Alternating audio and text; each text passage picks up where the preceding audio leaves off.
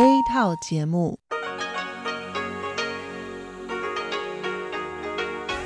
ที่นี่สถานีวิทยุเรดิโอไต้หวันอินเตอร์เนชันแนล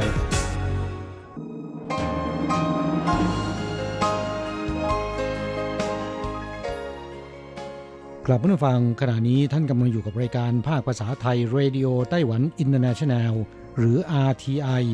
ออกกระจายเสียงจากกรุงไทเปไต้หวันสาธารณรัฐจีน เป็นประจำทุกวันนะครับ นอกจากรับฟังทางเครื่องรับวิทยุได้แล้ว ยังสามารถรับฟังรายการผ่านระบบออนไลน์ได้ที่ thai.rti.org.tw หรือที่ RTI Fanpage นะครับ ขอเชิญติดตามรับฟังรายการของเราได้ ตั้งแต่บัดนี้เป็นต้นไป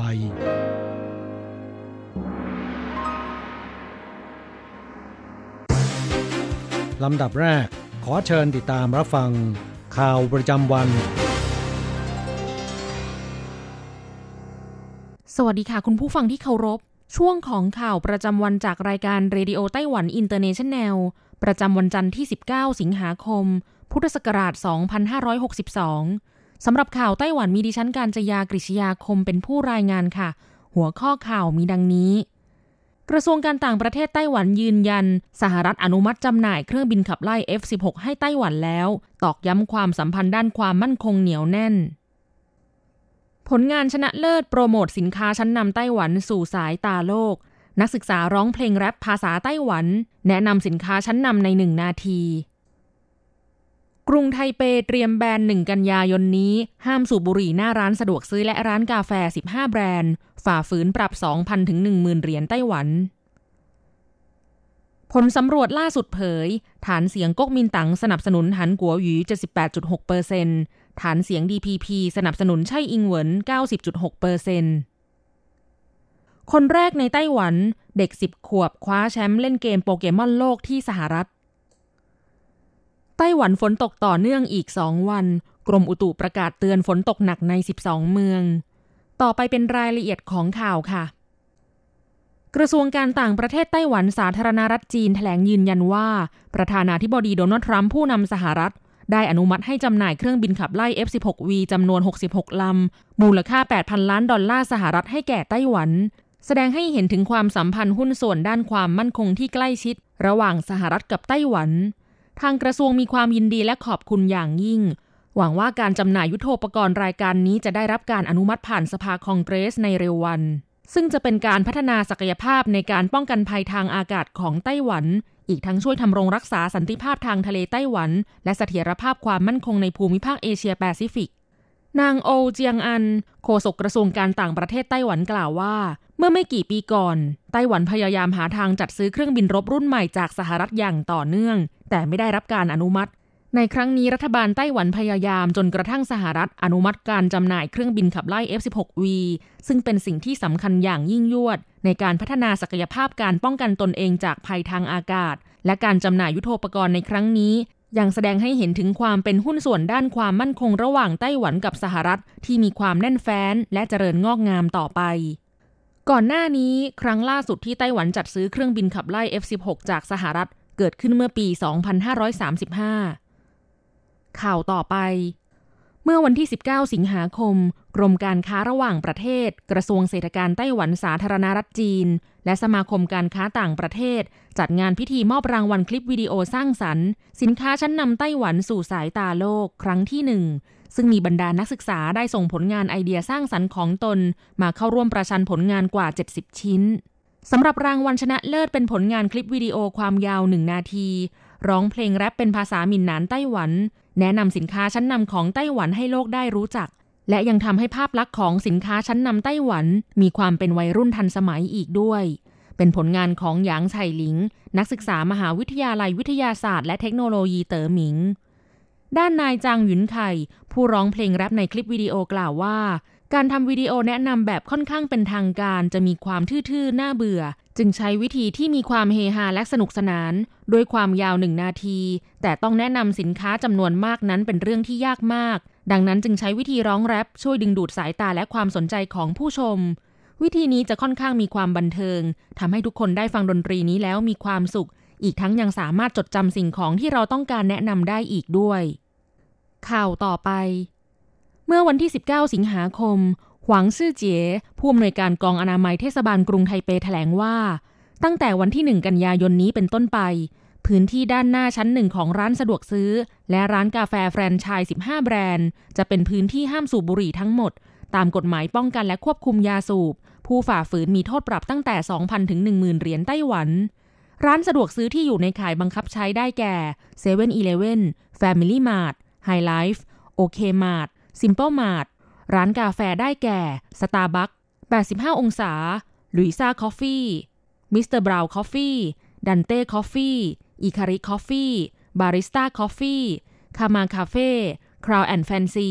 และ Peter Better Café ผู้อำนวยการกองอนามัยกรุงไทเประบุว่า นับจนถึงสิ้นเดือนกรกฎาคมปีนี้ กรุงไทเปประกาศจัดตั้งพื้นที่ห้ามสูบบุหรี่กลางแจ้งไปแล้ว 2,569 แห่ง ซึ่งรวมไปถึงสวนสาธารณะ 24 แห่ง พื้นที่สีเขียวเป็นต้น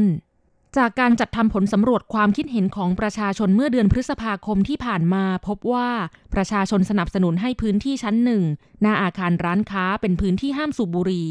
ดังนั้นจึงเริ่มใช้มาตรการพื้นที่ห้ามสูบบุหรี่หน้าอาคารร้านสะดวกซื้อ และกาแฟแฟรนไชส์15 แบรนด์ ตั้งแต่วันที่ 1 กันยายนนี้เป็นต้นไป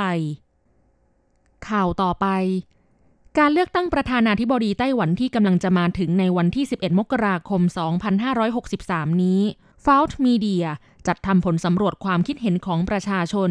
เรื่องความนิยมระหว่างผู้ท้าชิงจากสองพักใหญ่ใช่อิงเหวินประธานาธิบดีไต้หวันคนปัจจุบัน จากพรรคประชาธิปไตยก้าวหน้าหรือ DPP กับหันกัวหยูผู้ว่าการนครเกาสงคนปัจจุบัน ตัวแทนพรรคก๊กมินตั๋งหรือ KMT โดยจัดทำผลสำรวจระหว่างวันที่ 12-13 สิงหาคม พุทธศักราช 2562 จากประชาชนวัย 20 ปีขึ้นไป กลุ่มตัวอย่างจำนวน 1,078 คน ในเดือนนี้ผลปรากฏว่าชัยอิงหวนได้รับความนิยม 44.7%ส่วนหานกัวหยี38.7%ชัยอิงหวนได้รับความนิยมมากกว่าหานกัวหยี6%เมื่อเปรียบเทียบกับเดือนที่แล้วหานกัวหยีได้รับเสียงสนับสนุน 46.7%ขณะที่ชัยอิงหวน 43.4%หานกัวหยีนำชัยอิงหวนอยู่ที่ 3.3%เนื่องจากพรรคก๊กมินตั๋งพบกับอุปสรรคในการรวมพลังความสามัคคีภายในพรรค ทำให้ประชาชนฐานเสียงพรรคก๊กมินตั๋งให้การสนับสนุนหานกัวหยีเพียง 78.6เปอร์เซนขณะที่ประชาชนฐานเสียงพรรค DPP ให้การสนับสนุนไช่อิงเหวินถึง 90.6เปอร์เซ็นต์ข่าวต่อไป การแข่งขันเล่นเกมโปเกมอนโลก Pokémon World Championship 2019 จัดขึ้นระหว่างวันที่ 16-18 สิงหาคม 2562 ที่กรุงวอชิงตันดีซี ประเทศสหรัฐอเมริกา เป็นงานรวมตัวของผู้เล่นเกมโปเกมอนจากทั่วโลก ซึ่งบริษัทโปเกมอนจัดขึ้นเป็นประจำทุกปี โดยจัดการแข่งขันทั้งประเภทวิดีโอเกมและเกมการ์ด แบ่งเป็นรุ่นเด็ก เยาวชน และผู้ใหญ่ ในปีนี้มีผู้เล่นกว่า 35 ประเทศทั่วโลก หนึ่งในนั้นคือเด็กชายอูปีวัย 10 ขวบชาวไต้หวัน สามารถคว้าแชมป์ประเภทวิดีโอเกมรุ่นเด็ก เป็นคนแรกของไต้หวัน ที่ได้รับรางวัลชนะเลิศอันทรงเกียรติระดับโลก ตลอดการแข่งขัน โอปีแต่งกายคลุมไหล่ด้วยธงชาติไต้หวัน แม้กระทั่งขึ้นรับรางวัลและสัมภาษณ์บนเวที ก็คลุมไหล่ด้วยธงชาติ ในวันนั้นครอบครัวได้เดินทางมาให้กำลังใจภายในงานด้วยอูเจิ้นพี่ชายของอูปี ก็เป็นนักเล่นเกมโปเกมอนที่มีชื่อเสียง เคยเดินทางมาร่วมการแข่งขันที่สหรัฐอเมริกาอยู่หลายครั้ง อูปีให้สัมภาษณ์โดยกล่าวขอบคุณพี่ชายและครอบครัวที่สนับสนุนและเป็นกำลังใจให้ ในการแข่งขันนี้จัดการถ่ายทอดสดไลฟ์ผ่านออนไลน์ด้วย บรรดาชาวเน็ตที่เห็นอูปีนำธงชาติมาคลุมไหลต่างปลื้มปิติ และโพสต์ข้อความเช่น ไต้หวัน Taiwan Number One ทำให้ไต้หวันไปสู่สายตาของนานาชาติ ข่าวการคว้าแชมป์ของอูปีที่เผยแพร่ทางอินเทอร์เน็ตทำให้มีผู้โพสต์ข้อความแสดงความยินดีกับอูปีจำนวนมาก ข่าวต่อไป รองศาสตราจารย์อูเตอ๋อหลงผู้เชี่ยวชาญด้านอุตุนิยมวิทยาระบุว่า วันที่ 19 และวันอังคารที่ 20 สิงหาคมนี้ไต้หวันอยู่ใต้อิทธิพลของการหมุนเวียนของลมมรสุมความกดอากาศต่ำทำให้มีความชื้นสูง สภาพอากาศแปรปรวน วันพุธที่ 21 สิงหาคมเป็นต้นไป ความชื้นลดลง ด้านกรมอุตุนิยมวิทยาไต้หวันประกาศเตือนฝนตกหนักใน 12 เมือง ได้แก่ เมืองจีหลง กรุงไทเป นครนิวไทเป นครเถาหยวน เมืองซินจู และเขตตัวเมืองซินจู เมืองเหมียวลี่ นครไถจง เมืองนานโถ นครไถหนาน นครเกาสง และเมืองผิงตง กรมอุตุนิยมวิทยาระบุว่า วันจันทร์ที่ 19 สิงหาคม ลมตะวันตกเฉียงใต้อ่อนกำลังลง แต่อิทธิพลจากความกดอากาศต่ำที่พัดปกคลุมไต้หวันทำให้ชั้นบรรยากาศแปรปรวน ทุกพื้นที่มีโอกาสที่ฝนจะตกหนัก ภาคใต้มีฝนตกหรือฝนฟ้าขนองต่อเนื่องตลอดทั้งวัน ส่วนพื้นที่อื่น ๆ มีฝนตกหรือฝนฟ้าขนองในบางพื้นที่ ด้านอุณหภูมิ ภาคกลางและภาคใต้มีฝนตกต่อเนื่อง อุณหภูมิสูงสุดประมาณ 28-30 องศาเซลเซียส ส่วนภาคอื่น ๆ สูงสุดประมาณ 30-32 องศาเซลเซียส อากาศร้อนอบอ้าวเล็กน้อย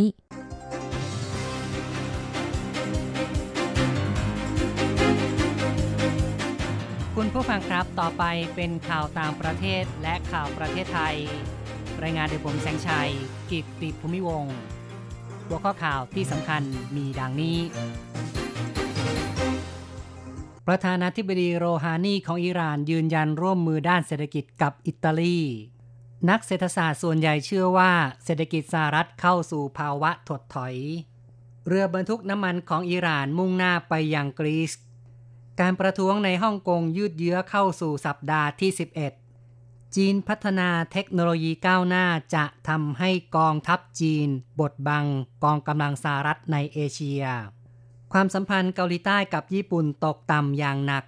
รัฐมนตรีคลังของไทยมั่นใจ GDP ปีนี้เติบโต 3%ต่อไปเป็นรายละเอียดของข่าวครับ ประธานาธิบดีฮัสซันโลฮานีของอิหร่านกล่าวยืนยันต่อนายจูเซปเป เปโรเน่ทูตอิตาลีประจำอิหร่านคนใหม่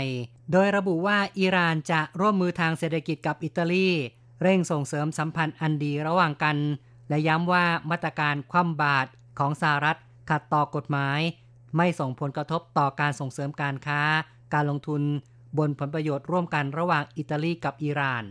ต่อไปครับเป็นเรื่องของเศรษฐกิจสหรัฐ ซึ่งสมาคมเพื่อนักเศรษฐศาสตร์ธุรกิจแห่งชาติหรือว่า NABE ได้ทำการสอบถามความเห็นนักเศรษฐศาสตร์ 226 คน ผลคือผู้ที่เห็นว่าภาวะเศรษฐกิจของสหรัฐถดถอยจะเริ่มในปีนี้มีเพียง 2%จากเดิมมี 10%และ 38%คาดว่าเศรษฐกิจสหรัฐจะเริ่มหดตัวในปีหน้า อย่างไรก็ตาม 34%คิดว่าจะเริ่มในปีถัดไป ซึ่งกลุ่มหลังสุดมีจำนวนเพิ่มขึ้นเมื่อเทียบกับการสำรวจในเดือนกุมภาพันธ์ ถือเป็นความเปลี่ยนแปลงที่เกิดขึ้น หลังเฟดหรือว่าธนาคารกลางของสหรัฐ ลดอัตราดอกเบี้ยนโยบาย 0.25%เมื่อ 31 กรกฎาคม เป็นการลดดอกเบี้ยครั้งแรกตั้งแต่เกิดวิกฤตการเงินโลกในปี 2551 ทั้งที่ปีที่แล้วเฟดขึ้นดอกเบี้ยถึง 4 ครั้ง เข้าต่อไปครับ ทางการยิบรอนต้าตัดสินใจปล่อยเรือเกรสวันของอิหร่าน โดยไม่สนใจคำร้องขอของสหรัฐ ที่ต้องการให้ยึดเรือไว้ต่อไป ที่ผ่านมานั้น นาวิกโยธินอังกฤษ และทางการยิบรอนต้า ดินแดนอาณานิคมอังกฤษ ยึดเรือไว้ตั้งแต่ 4 กรกฎาคม ขณะแล่นผ่านช่องแคบ เนื่องจากต้องสงสัย การลำเลียงน้ำมันดิบไปให้ซีเรีย ถือเป็นการละเมิดการคว่ำบาตรของสหภาพยุโรปทางนี้ศาลสูงของยิบรอนต้ามีคำสั่งให้ปล่อยเรือดังกล่าว ในวันพระสบดีที่ผ่านมา เนื่องจากยึดเรือไว้เกินกำหนดนานกว่าหนึ่งเดือนแล้ว เรือของอิหร่านถอนสมอออกจากยิบรอนต้าตั้งแต่เย็นวันอาทิตย์ มุ่งหน้าไปทางใต้ ซึ่งเว็บไซต์ของ Marine Traffic รายงานว่า เรือดังกล่าว มุ่งหน้าไปยังเมืองกาลามาตาในกรีซต่อไปครับ สถานการณ์ที่ฮ่องกงการประท้วงยังคงยืดเยื้อย่างเข้าสู่สัปดาห์ที่ 11 กระแสข่าวระบุมีผู้ชุมนุมมากถึง1ล้าน7แสนคน การชุมนุมภายในสวนวิกตอเรียพาร์ค มีผู้ชุมนุมมากที่สุดในรอบหลายสัปดาห์ แม้ผู้ประท้วงจะชุมนุมอย่างสันติ และแยกย้ายกลับไป แต่ในกลางคืนมีการประท้วงสร้างความวุ่นวาย ด้วยการยิงวัตถุของแข็ง เข้าไปที่ทำการรัฐบาล เกิดความเสียหาย และเล็งแสงเลเซอร์ไปยังตำรวจ อย่างไรก็ตามมีความเคลื่อนไหวของกลุ่มผู้สนับสนุนจีนแผ่นดินใหญ่ และทางการของฮ่องกง นักศึกษาชาวจีนและชาวจีนที่พำนักอาศัยในลอนดอน หลายร้อยคนชุมนุมกันที่จัตุรัสทราฟัลกาแสดงการสนับสนุนรัฐบาลจีนแผ่นดินใหญ่และฮ่องกง คัดค้านการใช้ความรุนแรง ส่วนที่แคนาดามีชาวจีนชุมนุมประท้วงที่นครโตลันโตพากันถือธงชาติจีน และตะโกนคำว่า จีนเดียว รวมทั้งเรียกร้องให้ยุติความรุนแรง เข้าต่อไปครับ รายงานศูนย์สารศึกษาของมหาวิทยาลัยซิดนีย์ออสเตรเลีย ได้ประเมินยุทธศาสตร์การใช้จ่าย และพันธมิตรของสหรัฐในเอเชีย โดยระบุว่าทุกประเทศในเอเชีย รวมทั้งประเทศที่ต้องการรักษาสัมพันธ์ที่ดีกับจีนแผ่นใหญ่ และสหรัฐต้องให้ความสำคัญต่อเรื่องดุลอำนาจ ในภูมิภาคที่กำลังเปลี่ยนแปลง รวมทั้งจะต้องหาทางยับยั้งไม่ให้จีนแผ่นใหญ่ใช้นโยบายต่างประเทศที่ก้าวร้าว รายงานชี้ว่าจีนแผ่นใหญ่เร่งพัฒนาความก้าวหน้าทางเทคโนโลยี จะทำให้กองกำลังทหารของจีน มีความเข้มแข็งเกินกว่ากองกำลังของสหรัฐในเอเชีย ซึ่งรายงานประเมินว่าจีนแผ่นดินใหญ่มีขีปนาวุธพิสัยใกล้ 1,500 ลูก พิสัยกลาง 450 ลูก และขีปนาวุธข้ามทวีป 160 ลูก ตลอดจนมีการครอบครอง ขีปนาวุธนำวิถี จากพื้นอีกรายร้อยลูก อาวุธเหล่านี้สามารถโจมตีเป้าหมายอย่างแม่นยำได้ไกลถึงสิงคโปร์ซึ่งเป็นที่ตั้งของระบบส่งกำลังบำรุงของสหรัฐ ต่อไปครับเป็นเรื่องของเกาหลีใต้กับญี่ปุ่น ซึ่งความสัมพันธ์ตกต่ำลงอย่างมาก ในวันที่ 18 ชาวเกาหลีใต้หลายพันคน รวมตัวชุมนุมในกรุงโซลประท้วงญี่ปุ่นที่ใช้มาตรการเข้มงวด ในการส่งออกโลหะหายาก ซึ่งกระทบอย่างหนักต่ออุตสาหกรรมสำคัญของเกาหลีใต้ อาทิเช่น บริษัทซัมซุงผู้ผลิตสมาร์ทโฟนรายใหญ่ ทั้งนี้ความสัมพันธ์ระหว่างเกาหลีใต้กับญี่ปุ่นตกต่ำเนื่องจากเกาหลีใต้กล่าวหาญี่ปุ่นใช้มาตรการทางการค้า เป็นเครื่องมือตอบโต้ที่ศาลเกาหลีใต้มีคำสั่งตัดสินปีที่แล้ว ให้บริษัทของญี่ปุ่น จ่ายเงินค่าชดเชย ให้แก่ชาวเกาหลีใต้ที่เคยถูกบังคับใช้แรงงาน ในสมัยสงครามโลกครั้งที่สอง แม้ว่าญี่ปุ่นเคยแสดงความเสียใจต่อเรื่องดังกล่าว ต่อไปติดตามข่าวจากประเทศไทยนะครับ รัฐมนตรีกระทรวงการคลังของไทยมั่นใจว่า GDP ปีนี้ยังเติบโตได้ 3%นายอุตมะสาวนายน รัฐมนตรีว่าการกระทรวงการคลัง กล่าวถึงกรณีที่สภาพัฒนาการค้า เศรษฐกิจและสังคมแห่งชาติ หรือสภาพัฒน์ได้ประกาศตัวเลข GDP ไตรมาส 2 ของปีนี้ ขยายตัว 2.3%นั้น เขามองว่า เป็นไปตามที่คาดการไว้ ไม่ต่ำเกินความคาดหมาย เนื่องจากเศรษฐกิจโลกมีความพันผวน มีสงครามการค้า เป็นเหตุผลสำคัญ รัฐบาลจึงต้องดำเนินมาตรการเร่งด่วนช่วยประคองให้เศรษฐกิจไทย เติบโตต่อไปได้ กระทรวงการคลังเตรียมเสนอมาตรการกระตุ้นเศรษฐกิจวงเงิน 3.16 แสนล้านบาท เข้าที่ประชุมคณะรัฐมนตรี ประกอบด้วยการช่วยเหลือด้านค่าครองชีพสำหรับผู้มีรายได้น้อย ผ่านบัตรสวัสดิการแห่งรัฐ ประการที่ 2 การบรรเทาค่าครองชีพสำหรับเกษตรกร ผู้ประสบภัยแล้ง และประการที่ 3 กระตุ้นการบริโภคการลงทุนในประเทศ โดยเชื่อว่าหากคณะรัฐมนตรีเห็นชอบมาตรการทั้งหมด จะกระตุ้น GDP ของไทย ขยายตัว เพิ่มขึ้น 0.55%และมั่นใจว่าเศรษฐกิจไทยปีนี้จะขยายตัวได้ตามเป้าหมาย 3%ต่อไปเป็นเรื่องการแก้ปัญหาภัยแล้งในไทย รมชลประทานของไทยประชุมแก้ปัญหาขาดแคลนน้ำในพื้นที่อีสาน โดยระบุว่าปัญหาขาดแคลนน้ำในพื้นที่จังหวัดสุรินทร์ซึ่งมีอ่างเก็บน้ำขนาดกลาง 17 แห่ง มีน้ำกักเก็บรวมประมาณ 24 ล้านลูกบาศก์เมตร อ่างเก็บน้ำหลัก 2 แห่งได้แก่ อ่างเก็บน้ำห้วยเสนง มีน้ำกักเก็บประมาณ 2 ล้านลูกบาศก์เมตร คิดเป็น 10%ของความจุ และอ่างเก็บน้ำอำปึน มีน้ำเก็บกักประมาณ3แสนลูกบาศก์เมตร คิดเป็น 1%ของความจุ ดังนั้นกรมชลประทานจึงเร่งจัดหาแหล่งน้ำจากที่อื่นมาเพิ่มเติม ในอ่างเก็บน้ำห้วยเสนง อาทิเช่น การสูบน้ำจากอ่างเก็บน้ำราชมงคล 250,000 ลูกบาศก์เมตร และใช้ฝายหลังศูนย์ประมง กักน้ำไว้ เป็นระยะทางประมาณ 2 กิโลเมตร ตลอดจนสูบน้ำจากบ่อหินเอกชน ที่มีน้ำประมาณ 20 ล้านลูกบาศก์เมตร อีกข่าวหนึ่งครับ กระทรวงการพัฒนาสังคมและความมั่นคงของมนุษย์ หรือว่ากระทรวงพอมได้จัดทำแผนปฏิบัติการภายใต้ แผนผู้สูงอายุแห่งชาติ ฉบับที่ 2 ระยะ 5 ปี พุทธศักราช 2563 ถึง 2565 ซึ่งไทยจะก้าวเป็นสังคมผู้สูงอายุระดับสมบูรณ์ในปี 2564 เนื่องจากการเปลี่ยนแปลงโครงสร้างประชากร รัฐบาลให้ความสำคัญกับประชากรผู้สูงอายุ ซึ่งเป็นแผนระยะยาว 20 ปี ใช้ในการขับเคลื่อนงานด้านผู้สูงอายุอย่างครอบคลุม ทุกมิติ ทั้งด้านสังคม เศรษฐกิจ สุขภาพ และสภาพแวดล้อม คุณผู้ฟังครับต่อไปเป็นรายงานอัตราแลกเงินอ้างอิงตอนบ่ายของวันที่ 19 สิงหาคม โอนเงิน 10,000 บาทใช้ 1370 เหรียญไต้หวัน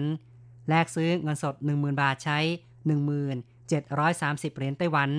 และโอนเงิน 1 เหรียญสหรัฐใช้ 31.41 เหรียญไต้หวัน ข่าวจากอาแชร์ในวันนี้จบลงแล้วครับ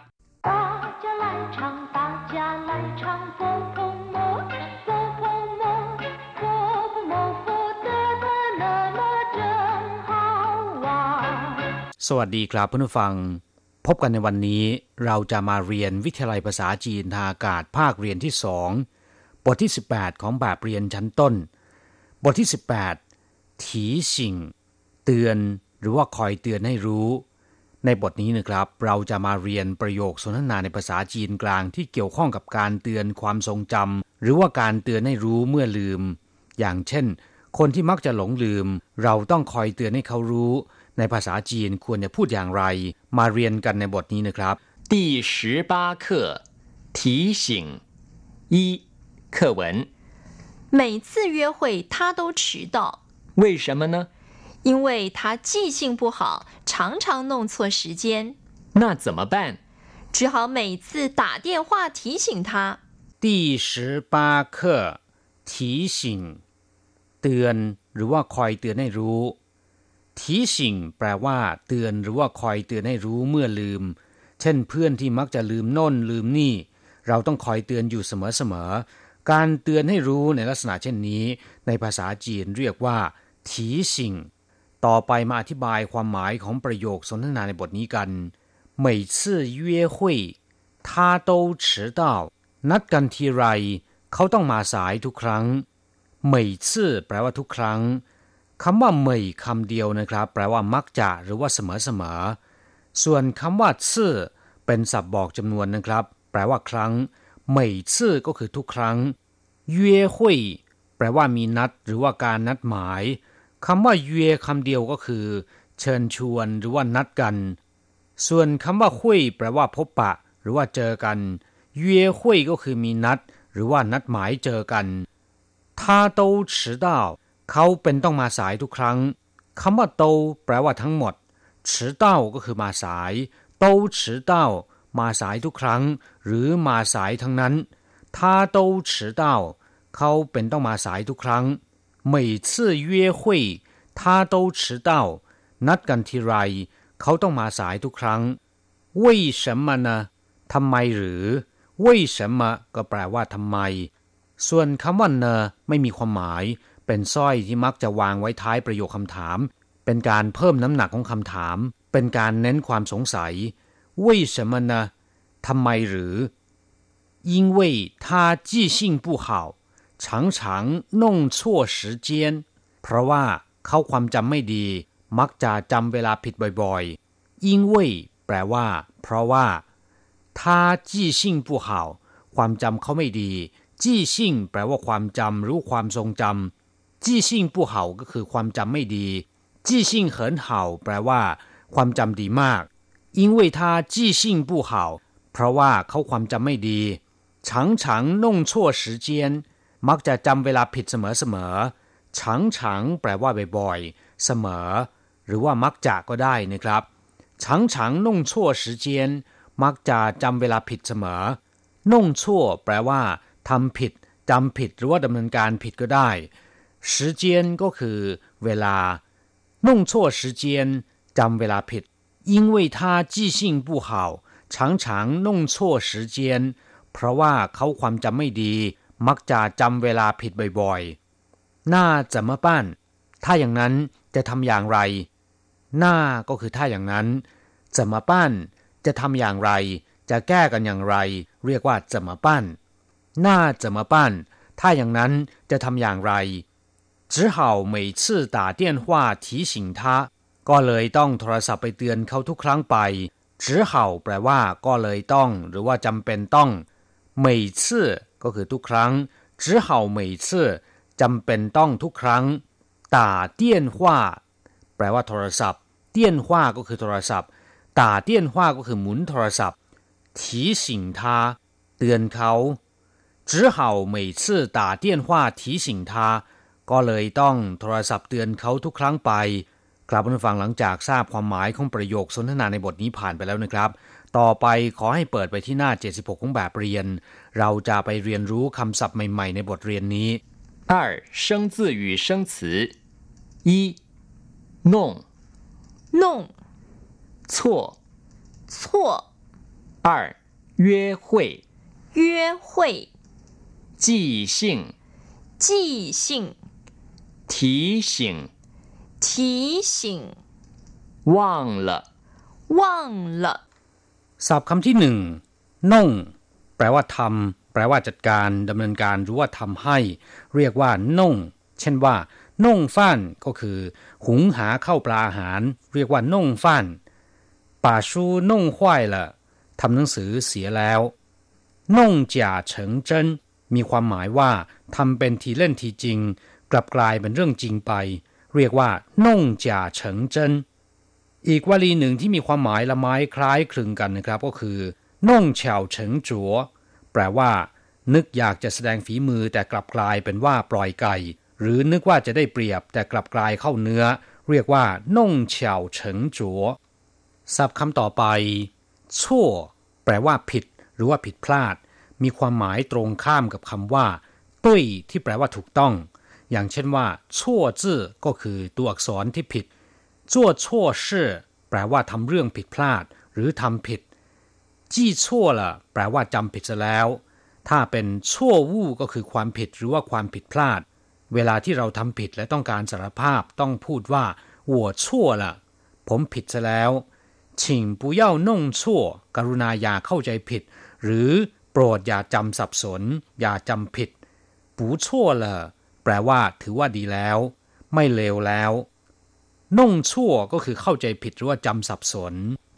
นอกจากแปลว่าผิดหรือว่าผิดพลาดแล้วนะครับคำว่าชั่วยังมีความหมายอีกหลายอย่าง เช่น แปลว่า สับสน หรือว่าสลับซับซ้อน อย่างชั่วจงฟู่จ๋าแปลว่าเรื่องมันสลับซับซ้อนเป็นต้น ศัพท์คำต่อไปเย่หุยแปลว่า นัดพบกัน นัดหมายพบกันหรือนัดหมายเจอกัน เรียกว่าเย่หุย 我今天有一个约会ในวันนี้ผมมีนัด มีนัดในที่นี้อาจจะเป็นการนัดหมายเพื่อการงานหรือว่าเรื่องส่วนตัว หรือหนุ่มสาวคู่รักนัดพบกัน เรียกว่าเย่หุยได้ทั้งนั้นนะครับ ศัพท์คำต่อไปจี้ซิ่งแปลว่า ความจำหรือว่าความทรงจำเช่นจี้ซิ่งเหินเห่าก็คือ ความจำดีมาก ถ้าเป็นจี้ซิ่งผู้เหลียงหรือจี้ซิ่งผู้เห่าก็คือความจำไม่ดี หรือจะพูดว่าจี้อี้ก็ทดแทนกันได้นะครับ เช่นสร้างชื่อจี้อี้ก็คือสูญเสียความทรงจำเรียกว่าสร้างชื่อจี้อี้ศัพท์คำต่อไปทีสิงอธิบายไปคร่าวๆแล้วนะครับ เมื่อสักครู่ แปลว่าเตือนหรือว่าคอยเตือนให้รู้เมื่อลืม เรียกว่าทีสิงเช่น เวลาที่เรานั่งรถเมล์กลัวว่าจะเลยจุดหมายปลายทาง หรือเลยป้ายที่เราต้องการจะลง ก็สามารถขอร้องให้โชเฟอร์ว่า เมื่อถึงป้ายที่เราจะลงแล้วเนี่ยขอให้เตือนด้วย ในภาษาจีนเรียกว่าทีสิง不要怕忘了我会提醒你ไม่ต้องกลัวว่าจะลืม ผมจะคอยเตือนคุณศัพท์คำสุดท้ายว่างละแปลว่าลืมแล้ว ลืมซะแล้วคำว่าว่างคำเดียวแปลว่าลืมหรือว่าหลงลืม เช่นว่างเอินฟู่ยี่ แปลว่าเป็นคนที่ลืมบุญคุณหรือว่าคนเนรคุณ หรือจะแปลเป็นคนอกตันยูก็ได้นะครับ เต๋อยี่ว่างฉิง แปลว่าดีอกดีใจจนเหลิงครับเพื่อนฟังหลังจากที่เรียนภาษาจีนผ่านไปแล้วนะครับ ขอให้นำไปหัดพูดบ่อยๆ เราจะกลับมาพบกันใหม่ในบทเรียนหน้า สวัสดีครับ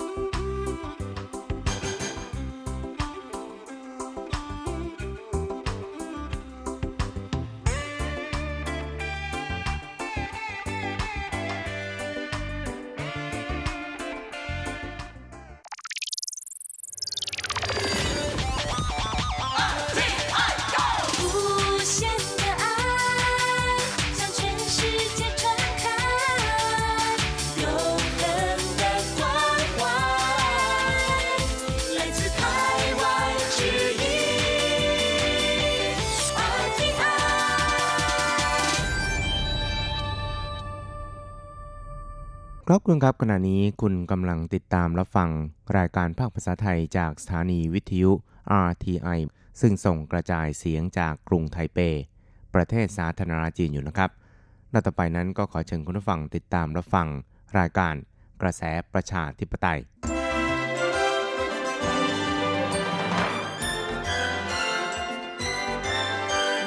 กระแสประชาธิปไตย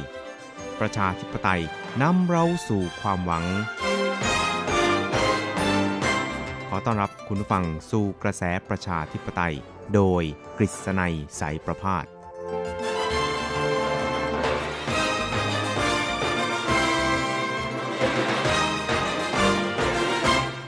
สวัสดีครับคุณผู้ฟังที่รักและเคารพทุกท่านครับ ผมกฤษณัยสารพาดก็กลับมาพบกับคุณผู้ฟังอีกครั้งหนึ่งครับ ในช่วงเวลาของกระแสประชาธิปไตยนะครับ ซึ่งก็พบกันเป็นประจำทุกสัปดาห์ครับ ในค่ำวันจันทร์ แล้วก็เช้าวันอังคาร 3 ครั้งด้วยกันนะครับ ก็จะนำเอาเรื่องราวความเคลื่อนไหว ที่น่าสนใจทางด้านการเมืองในไต้หวัน มาเล่าสู่ให้กับคุณผู้ฟังได้รับฟังกันครับ ครับสำหรับในวันนี้นะครับก็จะนำเอาเรื่องราวเกี่ยวกับความเคลื่อนไหวของโหมดเลือกตั้งในไต้หวันนะครับ ซึ่งคุณผู้ฟังก็ทราบดีอยู่แล้วครับว่า โหมดเลือกตั้งไต้หวันนั้นก็เริ่มต้นมาตั้งแต่ในช่วงต้นปีที่ผ่านมานะครับหลังการเลือกตั้งท้องถิ่นเนี่ยก็เข้าสู่โหมดการเลือกตั้งประธานาธิบดีที่จะมีขึ้นในต้นปีหน้าก็คือวันที่ 11 มกราคมนะครับครับนอกจากการเลือกตั้งประธานาธิบดีแล้ว ก็ยังจะมีการเลือกตั้งสสอีกจำนวน 113 ที่นั่งพร้อมๆกันในวันเดียวกันนะครับ เพราะฉะนั้นในช่วงนี้นะครับความเคลื่อนไหวของบรรดา นักการเมืองทั้งหลายนะครับ โดยเฉพาะอย่างยิ่งในส่วนของนักการเมืองอาวุโสนะครับอ่าหลายๆท่านเนี่ยก็เรียกว่าคึกคักพอสมควรเลยทีเดียวนะครับ เพราะว่าเมื่อโหมดเลือกตั้งเข้ามาถึงเนี่ยก็เหมือนกับได้น้ำทิพย์นะครับ หรือว่าได้นิทุบชีวิตขึ้นมาอีกครั้งหนึ่งอะไรทำนองนี้นะครับ โดยเฉพาะอย่างยิ่งบรรดานักการเมืองรุ่นเก่า อย่างท่านอดีตประธานาธิบดีเฉินสุยเปียนนะครับ ซึ่งถึงแม้ว่าตอนนี้เนี่ยนะครับท่านจะยังคง มีโทษจำคุกอยู่นะครับ แต่ว่าก็ได้รับการประกันตัวออกมา เพื่อมารักษาตัวนะครับ ซึ่งก่อนหน้านี้เนี่ยก็มีอาการหนักนะครับ ถึงขนาดว่ามือสั่นการพูดการจาอะไรเนี่ยนะครับ ก็ไม่ได้เเหมือนกับคนปกตินะครับ แต่ว่าหลังจากที่ออกจากคุกมาแล้วเนี่ยนะครับ ก็มารักษาตัวเนี่ยสองสามปีแล้วนะครับ ก็ ปรากฏว่าอาการดีขึ้นครับดีวันดีคืนตอนตอนนี้เนี่ยก็เกือบจะเป็นปกติแล้วจนกระทั่งสามารถที่จะออกมาแสดงความคิดเห็นต่างทางการเมืองนะครับ หลายครั้งหลายหนเลยทีเดียวนะครับ คราวนี้เนี่ยนะครับก็เรียกได้ว่าเป็นเหมือนกับผู้นำทางด้านจิตใจของกลุ่มการเมืองที่มีจุดยืนในการแยกไต้หวันเป็นเอกราชนะครับ ร่วมกันจัดตั้งพรรคการเมืองที่เรียกกันว่าพรรคปฏิบัติการ ฝั่งละ 1 ประเทศนะครับ หรืออีเปียนอีกัวสิงต้งตังนะครับ ซึ่งก็ได้ประกาศจะตั้งขึ้นแล้วนะครับ เมื่อวันอาทิตย์ที่ผ่านมาก็คือเมื่อวานนี้นะครับ ก็ปรากฏว่ามีบรรดาบุคคลที่เรียกว่าอาวุโสของกลุ่มที่มีแนวความคิดแยกไต้หวันเป็นเอกราชนะครับหลายหลายคนเนี่ยเข้าร่วมงานอย่างคับข้างเลยทีเดียวนะครับอย่างไรก็ตามเนี่ยนะครับในส่วนของท่านอดีตรองประธานาธิบดี หลี่ซิ่วเหลียนนะครับ ซึ่งก็เป็นอดีตรองประธานาธิบดีที่อยู่ในยุคของท่านประธานาธิบดีเฉินซุยเปียนเนี่ยนะครับถึง 8 ปีเนี่ยก็ได้แสดงความวิตกกังวลเหมือนกันนะครับว่าก็รู้สึกว่าตอนนี้เนี่ยนะครับกฎหมายเกี่ยวกับการจัดตั้งพรรคการเมืองของไต้หวันเนี่ยก็ค่อนข้างจะไม่ค่อยเอเข้มงวดมากนักนะครับ แล้วก็มีหลายพรรคการเมืองทีเดียวครับที่กลายเป็นฟองสบู่แตก ซึ่ง ท่านอดีตรองผู้นำไต้หวันท่านนี้ก็ได้แนะนำนะครับว่าในช่วงที่ผ่านมานี่นะครับที่มีการจัดตั้งพรรคการเมืองใหม่ๆขึ้นเนี่ยเป็นจำนวนมากเนี่ยนะครับถ้าหากว่ามีแนวความคิดที่ใกล้เคียงกันเนี่ยก็ควรที่จะต้องมารวมตัวกันนะครับ ซึ่ง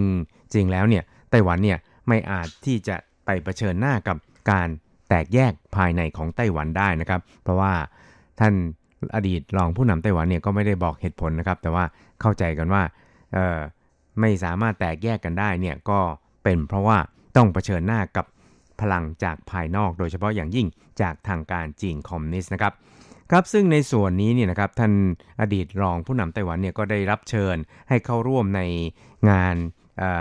ประกาศจัดตั้งพรรคการเมืองที่เรียกกันว่าอีเปียนอีกัวสิงต้องตังนะครับหรือพรรคปฏิบัติการ ฝั่งละ 1 ประเทศนะครับ ซึ่งก็เรียกได้ว่าเป็นพรรคการเมืองที่แสดงจุดยืนชัดเจนทีเดียวครับว่าต้องการแยกไต้หวันเป็นเอกราชนะครับ ซึ่งก็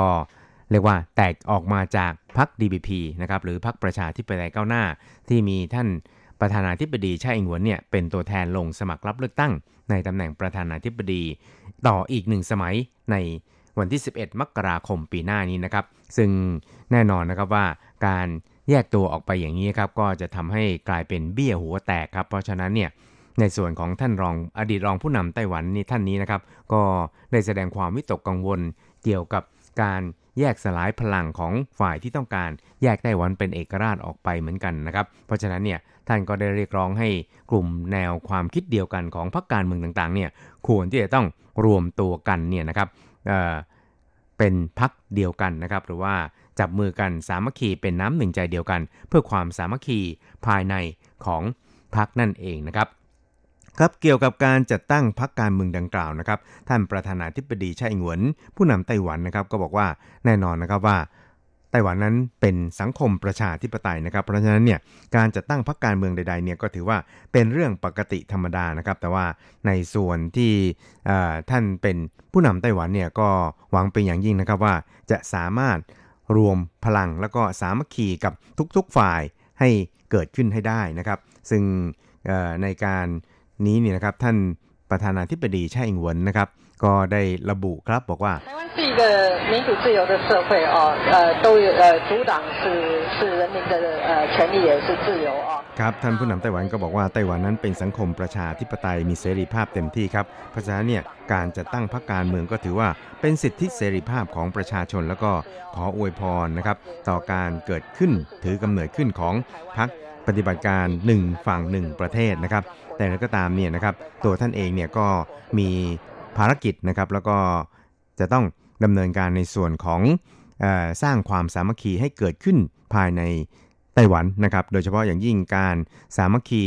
กลุ่มคนที่สนับสนุนสาธารณจีน สนับสนุนไต้หวันให้เป็นหนึ่งเดียว แล้วก็ร่วมกันปกป้องประเทศชาตินี้ร่วมกันนะครับ แล้วก็ให้ประเทศชาติของเราเนี่ยมีการพัฒนาต่อไปอย่างยั่งยืนท้าวรนะครับ แล้วก็ทำให้ประชาชนนั้นมีชีวิตความเป็นอยู่ที่ดีวันดีคืนเลยทีเดียวครับครับเพราะฉะนั้นเนี่ยในส่วนนี้นะครับก็เรียกได้ว่า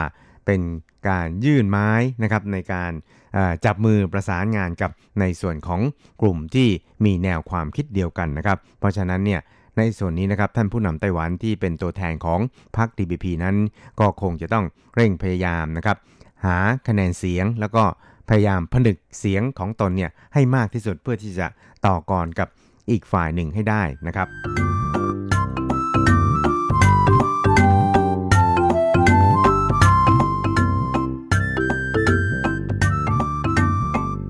องครับเราไปดูกันที่การอนุมัติการจำหน่ายเครื่องบินรบ F-16V นะครับให้แก่ไต้หวันของสหรัฐนะครับ ซึ่งมีมูลค่าสูงถึง 250,000 กับ 700 ล้านเหรียญไต้หวันนะครับ ซึ่งจะบอกว่าอนุมัติตอนนี้เนี่ยก็ยังไม่เชิงนะครับ เพราะว่าเพียงแต่ผ่านขั้นตอนของทางกระทรวงต่างประเทศสหรัฐเท่านั้นเองครับ ที่นำเอายติดังกล่าว หรือว่านำเอาโครงการดังกล่าวเนี่ยเสนอต่อรัฐสภา สหรัฐนะครับเพื่อให้ผ่านการรับรองแล้วก็ในช่วงที่ผ่านมานะครับเจ้าหน้าที่กลาโหมของไต้หวันสาธารณจีนนะครับก็ได้เปิดเผยเกี่ยวกับแผนการดังกล่าวนะครับว่า ตอนนี้เนี่ยก็คงจะต้องมีการผลักดันแล้วก็นำเสนอของงบประมาณพิเศษ แต่จากทางสภานิติบัญญัติชาติของไต้หวันซะก่อนนะครับเพื่อที่จะเเป็นจุดที่สหรัฐเนี่ยจะให้ความเห็นชอบต่อแผนการนี้นะครับ นอกจากนี้เนี่ยนะครับก็ยังจะ มีการจัดสรรงบประมาณทั่วไปนะครับ หรืองบประมาณโดยปกติเนี่ยเพื่อที่จะเป็นค่าใช้จ่ายเกี่ยวกับการจัดซื้ออุปกรณ์อะไรต่างๆ ที่เกี่ยวกับการป้องกันประเทศนะครับ ไม่ว่าจะเป็นระเบิดนะครับ หรือว่าเป็นพวกรถสงครามนะครับ ตลอดไปจนถึงอุปกรณ์ทางด้านการทหารต่างๆ ด้วย ซึ่งตอนนี้เนี่ยนะครับก็เรียกว่าในส่วนของ กองเครื่องบินลบของไต้หวันนี่นะครับก็ประกอบไปด้วยเครื่องบินลบ F16AB เนี่ยนะครับจำนวน 144 ลำนะครับ ซึ่งก็มีมูลค่านะครับที่จัดซื้อมาเนี่ยนะครับถึง 1 1 0 0 0 0 ล้านเหรียญไต้หวันนะครับ และนอกจากนี้เนี่ยนะครับก็ยังจะมีแผนการที่จะยกระดับนะครับหรือว่าเสริมสมรรถนะของเครื่องบินลบ F16AB จำนวน 144 ลำนี่นะครับให้เป็น F16V นะครับซึ่ง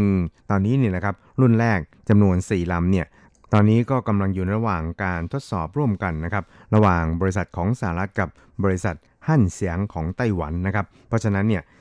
ถ้าว่าสามารถที่จะเสริมสมรรถนะของเครื่องบินลบ F16AB ให้เป็น F16V ได้แล้วนี่นะครับมันก็จะทำให้ กองเครื่องบินลบของไต้หวันนี่นะครับมีสมรรถนะในการป้องกันไต้หวันได้มากยิ่งขึ้นนะครับครับนอกจากนี้เนี่ยนะครับทางกองทัพอากาศเนี่ยก็ยังได้ขอจัดซื้อเครื่องบินลบ F16V แบบใหม่ล่าสุดจากสหรัฐอีกจำนวน 66 ลำนะครับ ซึ่งในอนาคตเนี่ยก็จะตั้งประจำการอยู่ที่ฐานทัพอากาศทางเมืองไถตงนะครับ ก็คือทางภาคตะวันออกของเกาะไต้หวันนั่นเองครับ ครับ ซึ่งกรณีดังกล่าวเนี่ย นะครับหนังสือพิมพ์วอชิงตันโพสต์ในสหรัฐครับก็ได้อ้างแหล่งข่าวที่เชื่อถือได้นะครับ บอกว่าเมื่อวันที่ 15 สิงหาคมที่ผ่านมานี่นะครับรัฐบาลของประธานาธิบดีทรัลดันทรัมป์แห่งสหรัฐเนี่ยก็ได้แจ้งให้รัฐสภาของสหรัฐทราบแล้วนะครับว่าจะจำหน่ายเครื่องบินลบ F16V ให้กับไต้หวันนะครับจำมูลค่ารวมทั้งสิ้น 8,000 ล้านเหรียญสหรัฐหรือตกประมาณ 250,000 กับ 700 ล้านเหรียญไต้หวันนะครับ ซึ่งหลังจากนั้นไม่กี่วันเนี่ยก็ได้รับการยืนยันจากทางกระทรวงการต่างประเทศของสหรัฐเช่นเดียวกันนะครับว่าแผนการดังกล่าวเนี่ยทางกระทรวงต่างประเทศได้ส่งให้กับทางรัฐสภาสหรัฐเนี่ยได้พิจารณาอนุมัติต่อไปแล้วนะครับ ซึ่งอย่างไรก็ตามเนี่ยปฏิกิริยาของทางการจีนเนี่ยก็อาจจะเรียกได้ว่าค่อนข้างจะเป็นที่ถูกจับตามองกันพอสมควรครับ เพราะทุกครั้งที่สหรัฐเนี่ยมีความเคลื่อนไหวว่าจะขายอาวุธ ชนิดใดให้แก่ไต้หวันก็ตามเนี่ยนะครับ ก็มักจะมีปฏิกิริยาที่ค่อนข้างรุนแรงพอสมควรครับ ซึ่งในช่วงที่ผ่านมาเนี่ยเราก็จะสามารถสังเกตเห็นได้นะครับว่าจีนเนี่ยก็พยายามในทุกวิถีทางนะครับที่จะกดดันไต้หวันนะครับ โดยเฉพาะอย่างยิ่งการกดดันในสังคมระหว่างประเทศนะครับ แล้วก็บนเวทีนานาชาติด้วย ซึ่งตอนนี้เนี่ยมันก็ได้ขยับขยายไปสู่การกดดันไต้หวัน โดยการตัดทอนออ การให้โคต้านะครับนักท่องเที่ยวจีนเนี่ยมาท่องเที่ยวไต้หวันนะครับโดยเฉพาะยิ่งการท่องเที่ยวแบบ FIT หรือว่าการท่องเที่ยวแบบส่วนตัว ซึ่งคุณฟังก็เคยได้รับทราบกันไปแล้วจากการรายงานของผมนะครับในช่วงของกระแสประชาธิปไตยก่อนหน้านี้เหมือนกันนะครับว่าใน 17 หัวเมืองที่จีนเนี่ยเคยอนุญาตให้ ชาวเมือง 47 หัวเมืองเหล่านี้รวมถึงปักกิ่งเซี่ยงไฮ้เซี่ยเหมือนเนี่ยนะครับมาเที่ยวไต้หวันแบบส่วนตัวได้นี่นะครับ ตอนนี้ก็ได้สั่งระงับนะครับ ก็ไม่มีการอนุญาตให้มาเที่ยวแบบส่วนตัวในไต้หวันแล้วนะครับ และก้าวต่อไปเนี่ยก็มีรายงานข่าวครับว่า อาจจะมีการลดโคต้าจำนวนนักท่องเที่ยวจีนแบบกรุ๊ปเนี่ยนะครับมาเที่ยวไต้หวันด้วย ซึ่งอันนี้เนี่ยก็ถือได้ว่ามันจะเป็นการสร้างแรงกดดันให้กับรัฐบาลของท่านประธานาธิบดีไช่หงวน มากพอสมควรเลยทีเดียวนะครับ เพราะฉะนั้นเนี่ยทางรัฐบาลสาธารณจีนเองเนี่ยก็จำเป็นอย่างยิ่งครับที่จะต้องมีมาตรการรองรับโดยการขยายตลาดนักท่องเที่ยวจากประเทศอื่นๆ โดยเฉพาะอย่างยิ่งจากประเทศอาเซียน ซึ่งถือว่าเป็นประเทศเพื่อนบ้านใกล้เคียงกับไต้หวันนะครับ เราก็คงจะต้องติดตามกันต่อไปครับ ครับคุณครับเวลาของกระแสประชาธิปไตยในวันนี้ก็หมดลงแต่เพียงเท่านี้นะครับ เราจะกลับมาพบกันใหม่ในสัปดาห์หน้า สวัสดีครับ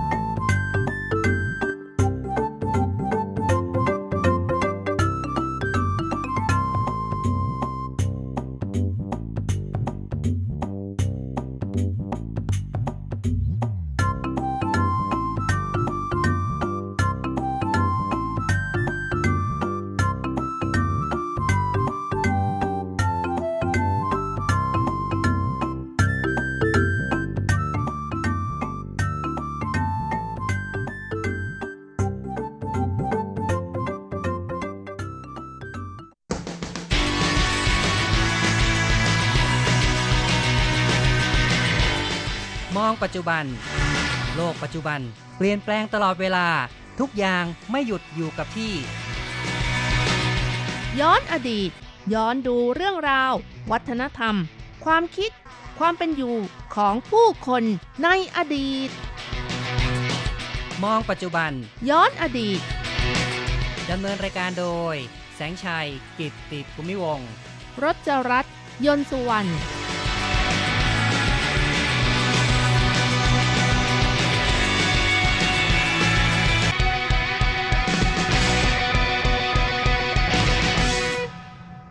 คุณผู้ฟังที่รักครับ พบกันอีกแล้วในเมาส์ปัจจุบันย้อนอดีตนะครับ ในวันนี้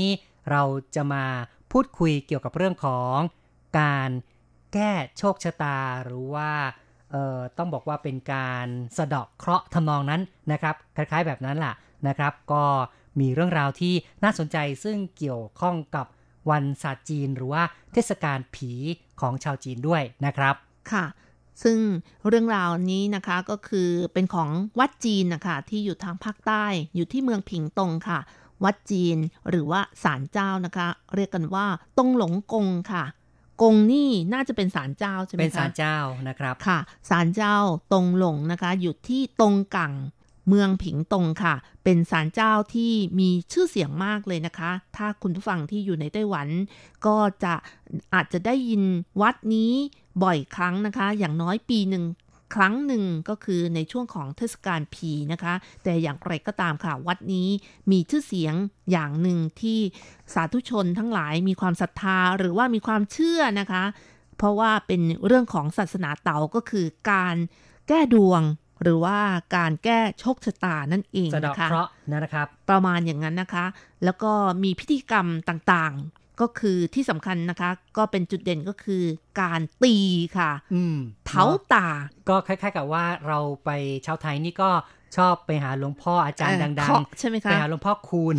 เคาะสมัยหัวท่านยังไม่มรณภาพ ก็มีคนไปให้ท่านเขกเคาะกันเยอะเลยนะครัใช่บค่ะสำหรับวัดนี้นะคะ ก็ใช้วิธี ตีนะคะ แล้วก็ตีที่ก้นด้วยค่ะ ถ้าครับต้องการแก้ดวงแบบขนาดใหญ่ค่ะอืม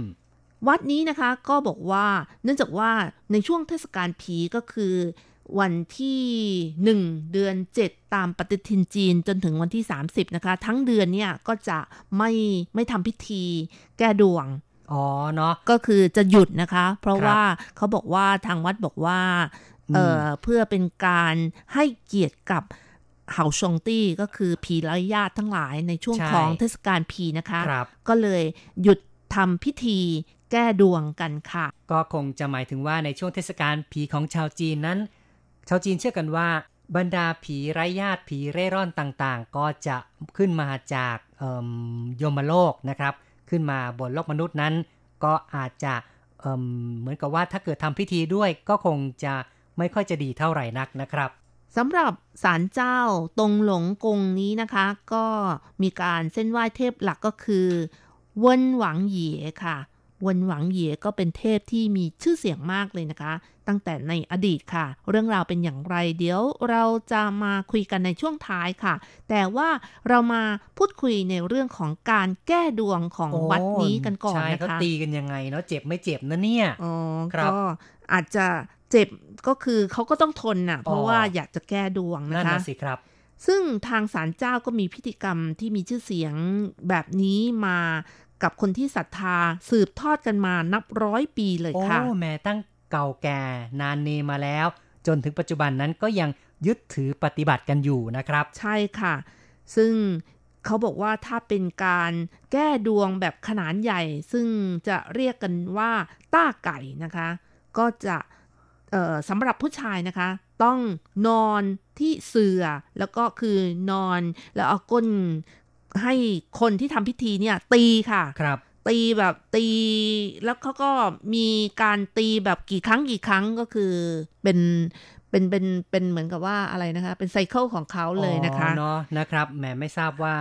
การตีนี่เขาตีจริงจังหรือเปล่าว่าตีเป็นพิธีเท่านั้นนะเอาครับแส้มาตีนะคะอ๋อแส้ของลัทธิเต๋าอะค่ะก็มาตี ตีครับกันจริงจังค่ะ เจ็บจริง ๆ นะ ก็ไม่รู้เหมือนกันนะ เพราะว่ายังไม่เคยไปให้ตีค่ะ ครับอืมค่ะ ผู้ชายก็จะนอนบนเสื่อให้ผู้ทำพิธีตีก้นค่ะ แต่ถ้าเป็นผู้หญิงนะคะ ก็ให้ถอดรองเท้าแล้วก็คุกเข่ายื่นมือให้ผู้ทำพิธีเนี่ย เอาแส้มาตีที่ฝ่ามือโซจังก็คืออฝ่ามือนะรัคะบอืม แล้วก็ก่อนที่จะแก้ดวงพิเศษแบบนี้นะคะ ก็ต้องขออนุญาตเทพเวนหวังก่อนนะคะ ด้วยการโยนไม้เสียงทายก่อนค่ะ ใช่ ไม้เสียงทายก็อย่างที่เราได้เคยเล่าให้ฟังกันนะ เรียกกันว่าเอ่อปวกป่วยนะครับค่ะก็เป็นการโยนไม้คว่ำอันหนึงหงายอันหนึง ถ้าโยนไปแล้วเนี่ย อันหนึงคว่ำอันหนึงหงายก็คือว่าเทพเจ้าพงกหัว ถือว่าสามารถทำพิธีได้นะครับค่ะแต่ถ้าหากว่า ความทั้งสองอันหรือหงายทั้งสองอันก็ต้องถือว่าไม่ไม่ไม่ไม่อนุญาตใช่ไหมครับ ใช่ก็ค่ะอาจจะต้องโยนใหม่หรือว่าเสียงทายใหม่นะครับ แล้วก็ถ้าเป็นการแก้ดวงแบบทั่วๆไปเขาเรียกกันว่าเสียวไก่นะคะ ไม่ว่าจะเป็นผู้หญิงหรือว่าผู้ชาย หรือว่าผู้สูงอายุ ก็เพียงแต่คุกเข่าต่อหน้าเทพ มีผู้ทำพิธีจะถามว่าชื่ออะไรนามสกุลอะไรอายุเท่าไหร่นะคะ เพื่อจะบอกให้กับเทพรับทราบนะคะ แล้วก็ต้องการ แก้เรื่องอะไรก็บอกไปนะคะ จากนั้นก็มีการทำพิธีตามศาสนาเต่านะคะ เพื่อปัดเป่าสิ่งที่ไม่ดี และคุ้มครองให้ปลอดภัยนั่นเองค่ะ ครับ นี่ก็ถือว่าเป็นวิธีการนะครับในการที่จะไป แก้ดวงตามคติของศาสนาเต๋านะครับ ค่ะ นอกจากการแก้ดวงแล้วนะคะ บางคนที่ซื้อรถใหม่ ถ้าต้องการให้ขับแล้วปลอดภัย ก็จะเอารถไปทำพิธีได้อีกด้วยค่ะ ถือเป็นพิธีกรรมที่แปลกของศาสนาเต่านั่นเองค่ะแม้ทำไมถึงแปลกล่ะอืมก็คือบางที่เขาไม่มีนะคะอ๋อก็คือที่นี่นะครับ ใช่ค่ะ เป็นพิธีกรรมที่ถือว่าอาจจะเป็นเรื่องที่คิดค้นขึ้นมาใหม่เนาะ สมัยก่อนนั้นคงจะไม่มีรถยนต์ แต่เดี๋ยวนี้ก็มีรถยนต์ก็เลย มีคนเอามาเข้าพิธีทำพิธีด้วย โดยหวังว่าจะช่วยให้คุ้มครองปลอดภัยกันละนะครับ เอาละครับเราก็นำเอาเรื่องราวของการแก้ดวงแก้โชคชะตามาเล่าสู่กันฟังนะครับ เดี๋ยวเราก็จะมาพูดกันต่อในเรื่องของเทพเจ้าเวินหวังกันนะครับ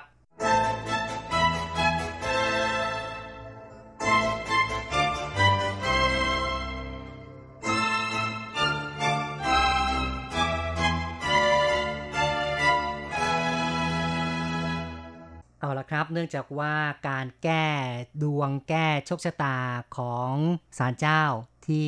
เราพูดไปนั้นก็มีความเกี่ยวข้องกับเวินหวังนะครับ ต้องมีการโยนไม้เสียงทาย ขออนุญาตจากเทพเวินหวังก่อน เทพเวินหวังคือใครนะครับ เป็นอย่างไรก็มาฟังกันต่อครับ คุณผู้ฟังที่อยู่ในไต้หวันนะคะ อาจจะเคยเห็นทางทีวีถ่ายทอดการเผาเรือนะคะ ที่เมืองผิงตงของวัดจีนหรือว่าศาลเจ้านะคะ ก็คือวัดนี้นี่เองนะคะสามปีก็จะจัดพิธีใหญ่ก็คือมีการเผาเรือแล้วก่อนที่จะเผาเรือก็จะทำพิธีแล้วก็ไปเผากันที่ปากทางทะเลก็คือติดกับทะเลเลยนะคะ ครับ ก็ถือว่าเป็นพิธีกรรมที่ใหญ่โตนะครับ มีมีการออกข่าวทางทีวี ให้เห็นกันอยู่บ่อยๆนะครับ แล้วก็พิธีกรรมนี้นะคะ ก็ถือว่าเป็นพิธีกรรมเป็นมรดกวัฒนธรรมที่จับต้องไม่ได้ เขาเรียกกันว่าอ๋อมีขึ้นทะเบียนนะครับใช่ค่ะ เป็นมรดกทางวัฒนธรรมที่จับต้องไม่ได้นะครับ ที่เอ่อมีการขึ้นทะเบียนไว้กับยูเนสโกหรือว่าองค์การการศึกษา และวัฒนธรรมของสหประชาชาตินะครับค่ะ ซึ่งก็เป็น เเรื่องที่มีชื่อเสียงมากเลยนะคะสำหรับเรื่องราวของเทพเวินหวังเยียนะคะ ก็มีเรื่องเล่านะคะ ซึ่งก่อนที่จะเล่าถึงเทพองค์นี้นะคะ ก็คือในสมัยก่อนเนี่ยต้องบอกกันว่าการแพทย์ไม่ค่อยเจริญนะคะ ทางจีน ตอนใต้เป็นพื้นที่ที่มีอากาศร้อนนะคะ แล้วก็มีโรคภัยไข้เจ็บมากมาย ไม่ว่าจะเป็นอหิวา โรคบิดกาลโรคหรือว่าโรคติดต่ออื่นๆ เกิดขึ้นบ่อยมาก จนเป็นภัยพิบัติ จนประชาชนก็ไม่รู้ว่าจะรักษายังไง จึงคิดว่าโรคร้ายแรงเหล่านี้นะคะ เกิดจากเทพเจ้าโรคหาที่มาก่อกวนค่ะโอ้เนาะก็เกี่ยวข้องกับเรื่องของโรคติดต่อด้วยนะครับค่ะ เพราะฉะนั้นการเส้นไหว้เทพเจ้าโรคหาก็มีวิธีเดียวที่จะรักษาได้นะคะ แต่แล้วประชาชนก็ไม่รู้ว่าเทพเจ้าโรคหานี้จะอารวาสเมื่อใด ซึ่งเล่ากันว่าที่อยู่ของเทพเจ้าโรคหาเนี่ยก็จะลอยมากับทะเล มากับน้ำทะเลนะคะ เพราะฉะนั้นชาวจีนก็คิดว่าตัวเองฉลาดจึงหาวิธีการสร้างเรือกระดาษส่งเทพเจ้าโรคหากลับไปที่ทะเล โดยหวังว่าเทพเจ้าจะไม่มารังควานกันอีกค่ะโอ้น้องแหม่ก็คิดว่าต้องส่งไปในทะเลเนาะจะได้ไม่ต้องมาเจอกับโรคติดต่อโรคหานี้นะครับ ค่ะ แต่ประชาชนก็ยังไม่รู้ว่าเรือที่เผาส่งเทพเจ้าโรคหากลับไปทะเลนั้น จะกลับมาจอดที่ชายฝั่งอีกหรือไม่ เพราะฉะนั้นจึงต้องสร้างวัดหรือว่าศาลเจ้า เพื่อทำพิธีอุทิศส่วนบุญส่วนกุศลไปให้ ไม่เช่นนั้นจะนำความเดือดร้อนกลับมาอีกนะคะ และการเส้นไหว้ก็จะไม่ทำแบบลวกๆ เพราะอาจจะทำให้เทพเจ้าโรคหานั้นโกรธ หากเรือของเทพเจ้าลอยไปที่ใด ก็จะเป็นสัญญาณว่าเกิดเรื่องไม่ดี แต่ถ้าคนที่เส้นไหว้แล้วจะมีความเอ่อเจริญรุ่งเรืองอะไรประมาณอย่างนี้นะคะ ต่อมาก็เลยทำให้คนเนี่ยมี ความกลัวต่อโรคนี้น้อยลงในที่สุดก็ค่อยๆ กลายเป็นเทพที่นำสิ่งที่เป็นสิริมงคลมาให้ค่ะ อืมครับก็จากเป็นเทพที่น่ากลัวก็กลายเป็นเทพที่ผู้คนยอมรับนับถือนะครับค่ะ สำหรับเรื่องเล่าอีกเรื่องหนึ่งก็เล่ากันว่าในยุคของพระเจ้าถังไทจงแห่งราชวงศ์ถังนะคะ ที่เมืองจี้หนันมณฑลซันตงนะคะ มีชายหนุ่มคนหนึ่งชื่อว่าวันเต๋อซิวนะคะ เป็นคนที่มีฝีมือในการรบ มี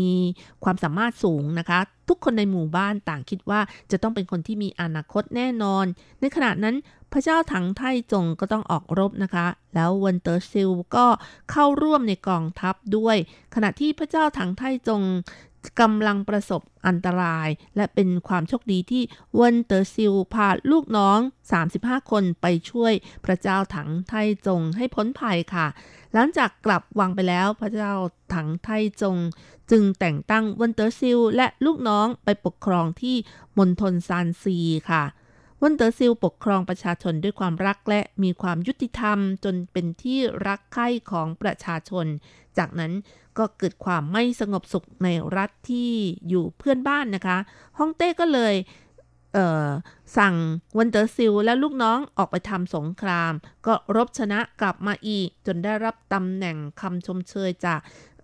ฮ่องเต้ด้วยค่ะ แล้วก็ฮ่องเต้ก็เลยแต่งตั้งวันเตอร์ซิลให้เป็นอ๋อง แล้วก็นำลูกน้องทั้ง 35 คนเนี่ยออกตระเวนทั่วเมืองเพื่อประกาศคุณงามความดีค่ะอืมเนาะเป็นผู้ที่สร้างคุณประโยชน์ให้แก่ประเทศก็เลย ได้รับการยกย่องเชิดชูครับอยู่มาวันหนึ่งนะคะวันเตอร์ซิลและลูกน้องทั้ง 35 คนก็นั่งเรือออกทะเลสิ่งที่ไม่เกิด เอ่อไม่คาดฝัน ใช่ค่ะนะครับ ก็คือเกิดพายุพัดจนเรืออับปางนะคะ คนที่อยู่ในเรือรวมทั้งวันเตอร์ซิล ต่างจมน้ำกันหมด ต่อมาคนที่รอดชีวิตกลับมารายงานฮ่องเต้ และบอกว่าขณะที่เรือร่มนั้น เกิดปรากฏการณ์ที่อัศจรรย์ อีกทั้งมีกลิ่นของยาเซียน พัดมากับลมเป็นระยะระยะนะคะ ซึ่งลักษณะอย่างนี้เขาก็เชื่อกันว่าวันเตอร์ซิลและลูกน้องต่างกลายเป็นเซียนไปแล้วค่ะอืมเนาะก็เลยมีการเซ่นไหว้กันในภายหลังนะครับ ใช่ค่ะ เพื่อเซ่นไหว้กับวันเตอร์ซิลแล้วก็ลูกน้องทั้ง 35 คนนะคะ แล้วก็มีการสร้างเรือขนาดใหญ่ตั้งชื่อว่า เวินหวังฉวนนะคะ ก็คือเรือของอ๋องเวินนั่นเองนะคะ หลังจากที่สร้างเรือเสร็จเรียบร้อยแล้วก็ส่งเรือไปกลางทะเลฮ่องเต้ก็ยังสั่งอีกว่า หากใครเห็นเรือเวินหวังปรากฏที่ใดก็ให้ฆ่าเป็ดฆ่าไก่มาเส้นไหว้ ดังนั้นความนิยมเส้นไหว้เทพเวินหวังก็มีการสืบทอดกันมาเรื่อยๆ แล้วก็ยังมีการเล่ากันว่าที่ใดที่มีเรือของเทพเวินหวัง ผ่านไปนะคะ ความเดือดร้อนทั้งหลายก็จะหมดไปอ๋อแล้วก็จะมีครับความสุขอืมอืมก็ถือว่าเป็นเทพที่คอยปกปักรักษามนุษย์ให้มีความปลอดภัย มีความสุขนะครับ แล้วก็จะมีการเผาเรือนะครับ เป็นการเส้นไหว้เทพเจ้า ซึ่งจัดขึ้นยิ่งใหญ่ 3 ปีต่อครั้งนะครับ เอาละครับการพูดคุยในครั้งนี้ เห็นทีต้องขอยุติลงก่อนอย่าลืมกลับมาพบกับ มองปัจจุบันย้อนอดีตในครั้งต่อไป สวัสดีครับ สวัสดีค่ะ